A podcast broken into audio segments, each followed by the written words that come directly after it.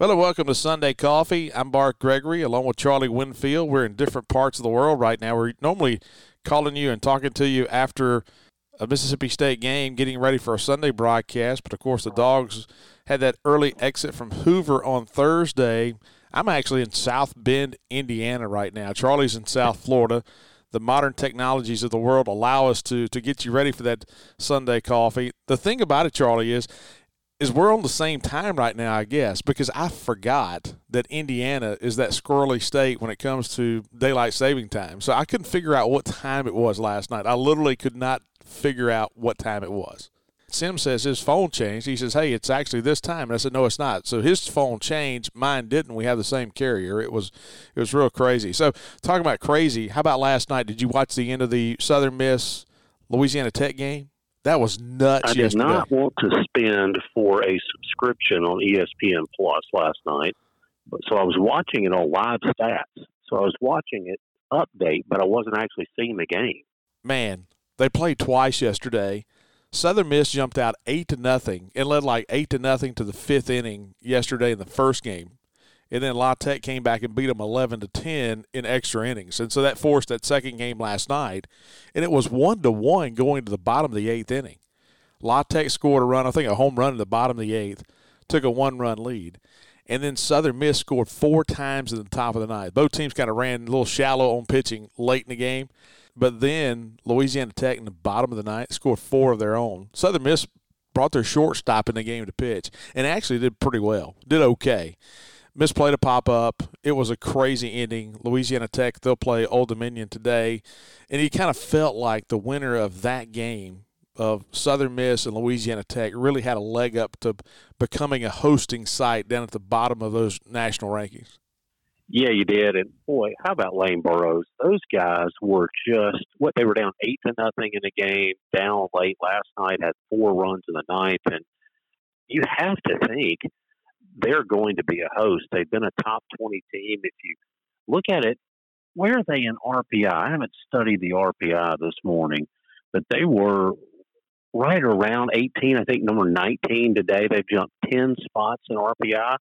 You got to think they're going to sneak their way into getting a host, don't you? Yeah, you would think.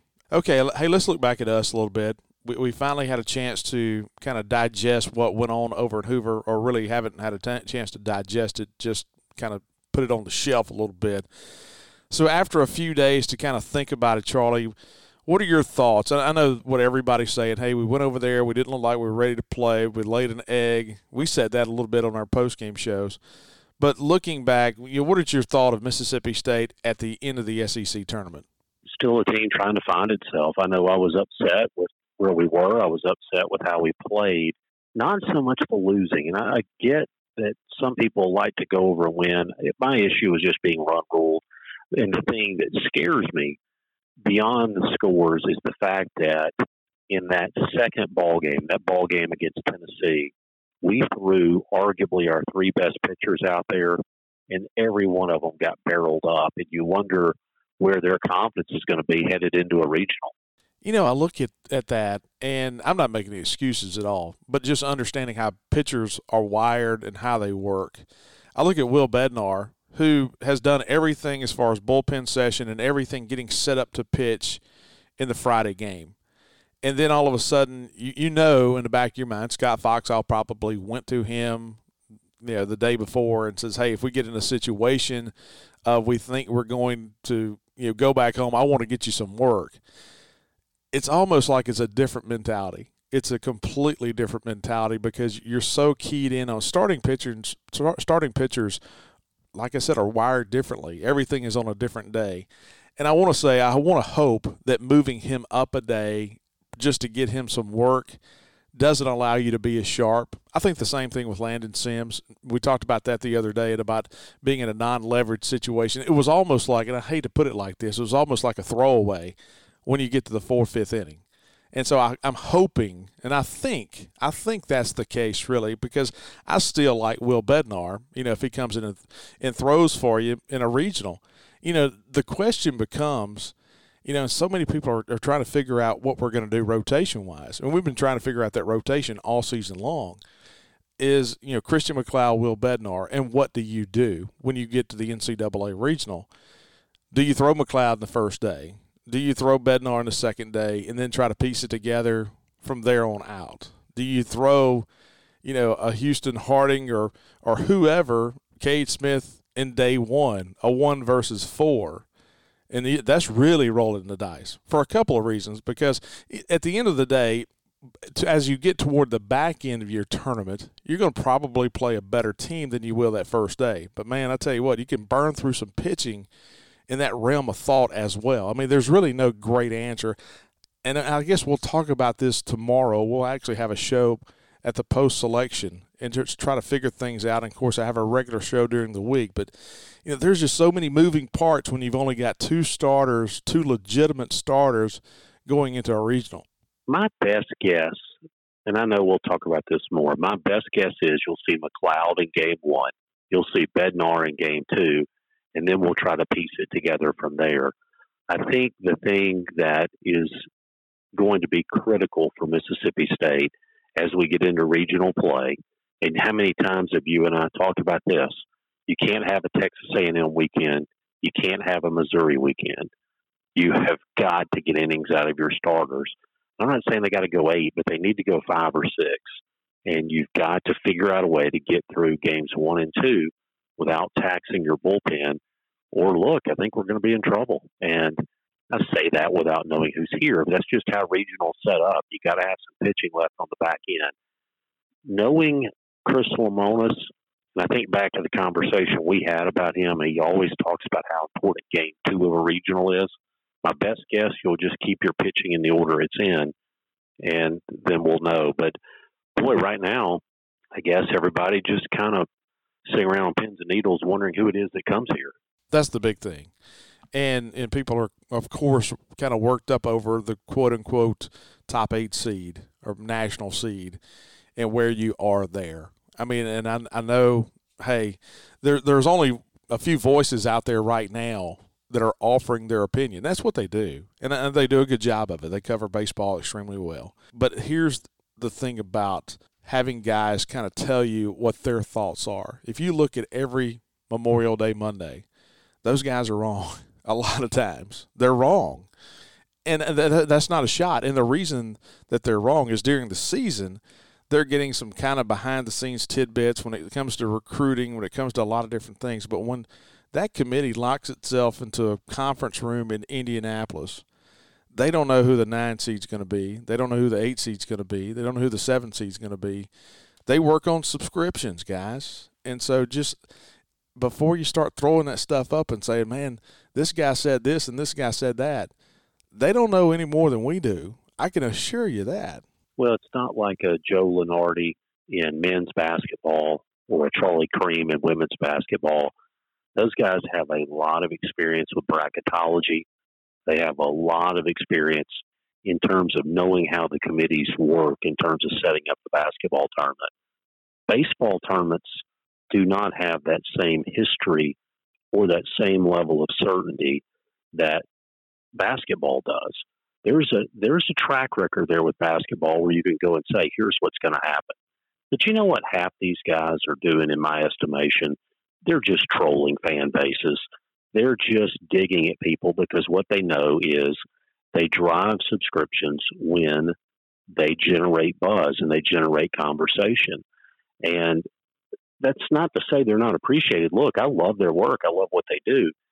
But there's a difference in reporting on a ball game and telling me that somebody threw well, that somebody played well on the one hand, and then in another, predicting what a group of people are going to do. I mean, think about it, Bart. John Cohen that we've talked about. I mean, he's on that committee. I can't predict. I've known John Cohen since I was 14 years old. I can't predict what car he'll drive to work next week. You just don't. He's not a predictable guy when it comes to saying what his opinion is going to be about a baseball team in the Midwest that most of us have never seen and only some of us have even read about. I think it's just we're just going too far if you rely on these guys too much. So right now you start looking at RPI. I look at Warren Nolan to me because it's easier to read. Arkansas number one, Fairfield number two. Now Fairfield got beat out in their conference tournament. So they're going to be sent somewhere. I actually saw one of the projections that saw said Fairfield coming here. And like I said, I mean, just throw the, throw those out. Throw those out. Vanderbilt three, Tennessee four, Texas five. Okay, so you you know those four with Arkansas, Vandy, Tennessee, Texas, they're going to be a top four seed in there. And so then all of a sudden you start, you know, kind of figuring things out about, you know, TCU has had a very good tournament in the, Big 12. They're playing for the conference uh, tournament championship, even though they faltered a little bit late coming down the stretch. You've got State at number seven right now in the RPI, Arizona at eight. And here's the thing you got to remember about Arizona Arizona, the Pac 12 did not have a tournament this year, and so they didn't have to worry about playing. Who, who did they? They played somebody crazy this past week. Was it like Dixie State or somebody this past weekend? Yes, Dixie State. And here's the thing: I've been around. I've watched a lot of baseball, and I cannot tell you the first thing about Dixie State. Well, I looked it up. They're in Utah, and that, that was kind of a surprise as well. I mean, I I didn't know. Texas Tech is at number nine they have gotten beaten out of the, of course, the Big 12 tournament championship. Old Dominion is playing for the Conference USA championship today with Louisiana Tech. They're the number 10 overall uh, Warren Nolan right now in the RPI. Notre Dame's at 11. I thought about going over there this morning, just kind of knocking on the baseball office. I'm in South Bend, Indiana. Charlie's in South Florida. And I thought about knocking on the baseball office on the door and saying, hey, I want you guys to sell me on you versus Mississippi State, but I don't think I'll do that. That probably wouldn't be a good thing. Oklahoma State is number 12, Ole Miss 13. So that's kind of where you look at. A lot of people are talking about Stanford. You know, Stanford was knocked out yesterday or, or beaten yesterday by Oregon State. And so their RPI this morning is 14. Florida's at 17. East Carolina got beat out of the American Athletic uh, Conference tournament. They're at 15. So that's just kind of where the RPIs look this morning. But at the end of the day, Charlie, it is just they throw it in the air. You don't know. Now, do I think if you don't get in the top eight, do I think it's a result of what happened in Hoover? I think it has a little bit of a part to it, but also think losing two out of three at home against Missouri. Charlie, when I look at this team, and I hate to say the word holes, but there are some holes in this team. Here's what I want to know and get your thoughts on this is it seems to me like, and we talked about this early in the year, when you get to this part of the season, scouts have had an opportunity to grade you. And what I mean by all that is you kind of are what you are right now. If you perform well or perform poorly in the NCAA tournament, it's not going to move your draft stock very much. And I say that to say this. Sometimes in a season, you have some guys get at bats and they're they're really thinking about themselves. You know what I'm saying? I hate to say that. So you wonder. No, it's true. I wonder, Absolutely, you see selfish at bats. I wonder, and you hope that when you get to this part of the season, that guys that have had some selfish swings turn into team swings because you you can turn into a different hitter. I think if you play the game kind of the way it's supposed to be played this time of year, not worry about draft stock, if you worry about getting that ground ball to the right side instead of trying to pull the ball out of the yard, I'm hoping this team can disdain a little bit of that selfishness because we have some guys who take some really selfish cuts, and I don't mean that. In, I don't mean that in a bad way. We, we've had some really good players, and I'm not going to name anybody. I'm just saying I hope it translate in translates into postseason play where you have a kind of a different outlook on some of your plans at the plate yeah, you feel like going into the postseason, you know, as a hitter, your mantra going to the plate has to be do your job, do a job right here, and that's move it, run or advance a runner, go the other way, things like that. And then if you're up there in a situation where you can really zero in on a pitch, able to take a big old cut. A lot of that has to do with understanding pitch counts and you know kind of situational awareness. And you hope that'll improve. I think the thing for me that I really hope will improve is the play uh, on the mound um, in terms of starting pitching, like we talked about. I think you've got to see that. And sometimes we talk about selfish swings. You know, there can be selfish pitching a little bit as well. If you see a guy who's turned around and look at the radar gun after every pitch he throws, you know you got a problem, right? Because that's a guy trying to to play for scouts. And I think right now what we're trying to do, there was a great story, by the way. I think it was when CC Sabathia was coming up with the Brewers. They were playing somewhere, and I think it may have been in Chicago, and they uh, cranked the radar guns down whenever he was pitching. So Sabathia is used to throwing low 90s. Turn around, look at the board, and it's like an 87 mile an hour fastball, and just completely got in his head a little bit. But there's something to that with pitchers. If if the numbers don't look good, I think it's a time where you just got to forget about numbers and you got to go compete and you got to win. I think back to listening to you talk to Ron Polk about John Hardin. You know, he'll always be one of my favorite Mississippi State pitchers because he was a guy that competed and won by pitching, not with stuff. Meaning, not in terms of just having that overpowering velocity. I mean, the guy lived off changeups. And that's what you want to see is guys come to the mound with kind of that bulldog mentality, you know, the same way guys like him did.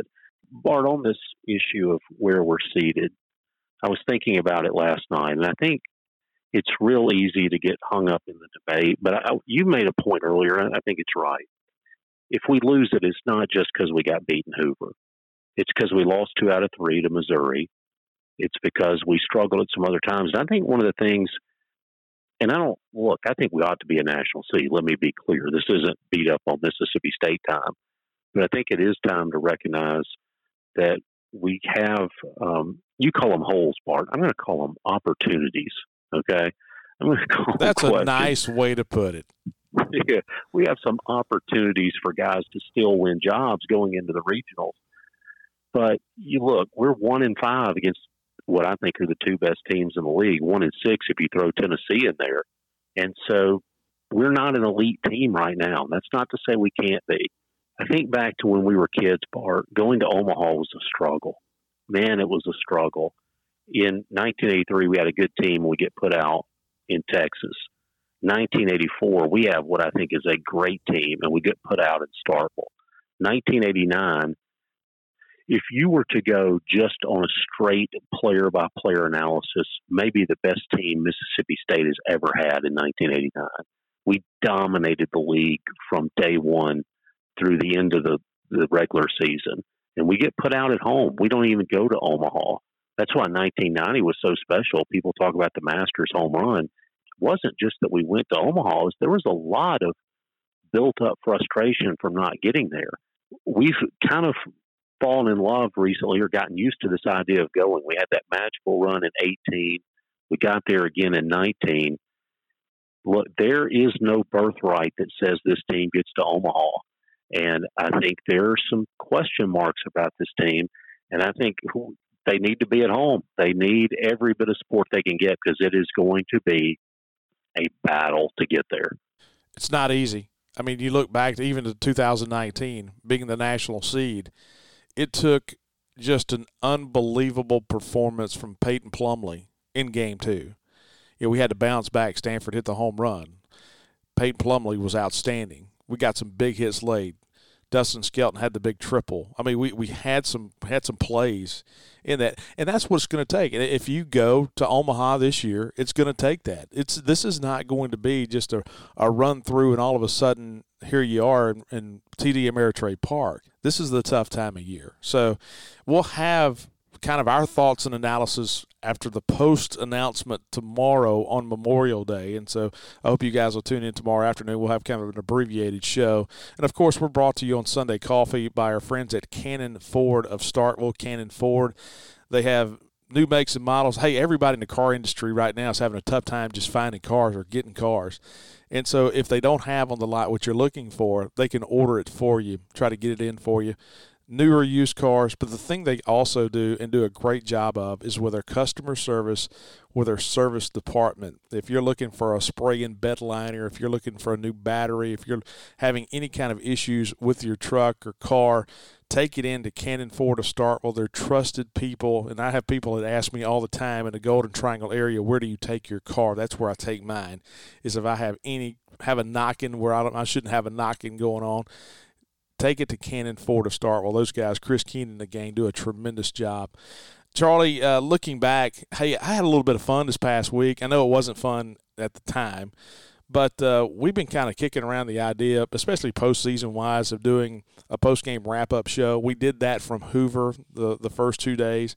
I really enjoyed it because you know Charlie and I both do post game radio for football, and so a lot of times we you know we have to fall into a mindset of of not being overreactionary, but but but at times we are overreactionary, and it was kind of fun to get back in that mold a little bit, wouldn't it, Charlie? yeah, I think back. What, what's our all-time most uh, reactionary broadcast? Probably Ole Miss after the Elijah Moore episode. Either maybe that, the Music City Bowl. Yeah, well, I, I was uh, I was going to say the Music City. Well, from the from the, just a pure arrogant stand, the pure arrogant standpoint, it was probably the Egg Bowl. From a pure mad list fire and brimstone, it was no doubt the Music City Bowl. Yeah, that was the one where Bart saying, "Well, we got to take a break here um, before we say something we shouldn't." Um, yeah, and I'd like to. I really enjoy doing those shows right after ball games and so I'm going to look forward to doing those in the regionals. Boy, got to say thank you to you. Wasn't it Paul Harvey? I think it was Paul Harvey who had a deal that he never advertised anybody, he never had a sponsor on his show, that it wasn't something that he used personally. And that's turned out to be the case for us. I mean, the people we talk about are the people that we do business with, and really appreciative of the guys, Two Brothers, Maroon and White Realty, all the guys who got on to help us make that uh, bank first. You know, BankFirst. I've banked with BankFirst since I moved to Starkville, you know, 17, 18 years ago. Moved back to Starkville, so it's been really appreciative of those guys coming on and helping us do that post game show. And uh, boy, wish we could have had more games to talk about them. Yeah, no doubt. Yeah, BankFirst, same way here, and then Sterling Doll. Anytime I have a question about real estate and Starkville, of course it's it's always hopping, hopping harder right now, like it is in other parts of the country. And I tell you what, our family has become a staple at Two Brothers. The DoorDash, man, we we order. Sims loves those tacos, and Wells loves the wings, and so we're always getting something from the, those guys. And so we are very appreciative of of them helping us with our uh, our post game wraps over the SEC tournament. And so we'll look forward to doing that in the next coming weeks too as well. So, Charlie, I know we probably want to have a an abbreviated show today. I mean, I, I really don't want to go into a whole lot of detail about you know where we are, what we're going to do until I see the bracket. That's going to be tomorrow. But I thought it was imperative, like you did, to to kind of come to you, keep it on that Sunday rotation for. We wanted to stay on rotation too. Our normal rotation is Thursday with out of left field, and then on Sunday with Sunday coffee. This past week, if you haven't had a chance, go back and listen to the out of left field show. It was great. James Spann, who's a Mississippi State graduate in geosciences He's the head meteorologist at ABC 3340 in Birmingham. He's Alabama's weatherman. I mean, he's the state of Alabama's weatherman, and he was great. Uh, it was a great conversation, and then I had a chance to talk to Coach Polk about you know getting teams ready for postseason play. And so, I, I really, looking back, I went back and listened to that Charlie on the drive up to Chicago. And yes, we drove, and this whole trip for us, it was spontaneous. At three o'clock on Friday, I sent Sims a text and says, "Hey, you want to go watch the Cubs tomorrow?" He's like, "Sure, let's roll." So uh, that's that's the bad thing about somebody as spontaneous as me is having somebody that'll say, "Yeah, let's do it." And so that's why we're out of town. And but I had a chance to listen back, and man, I tell you what, that James Spann interview was outstanding. He was really good.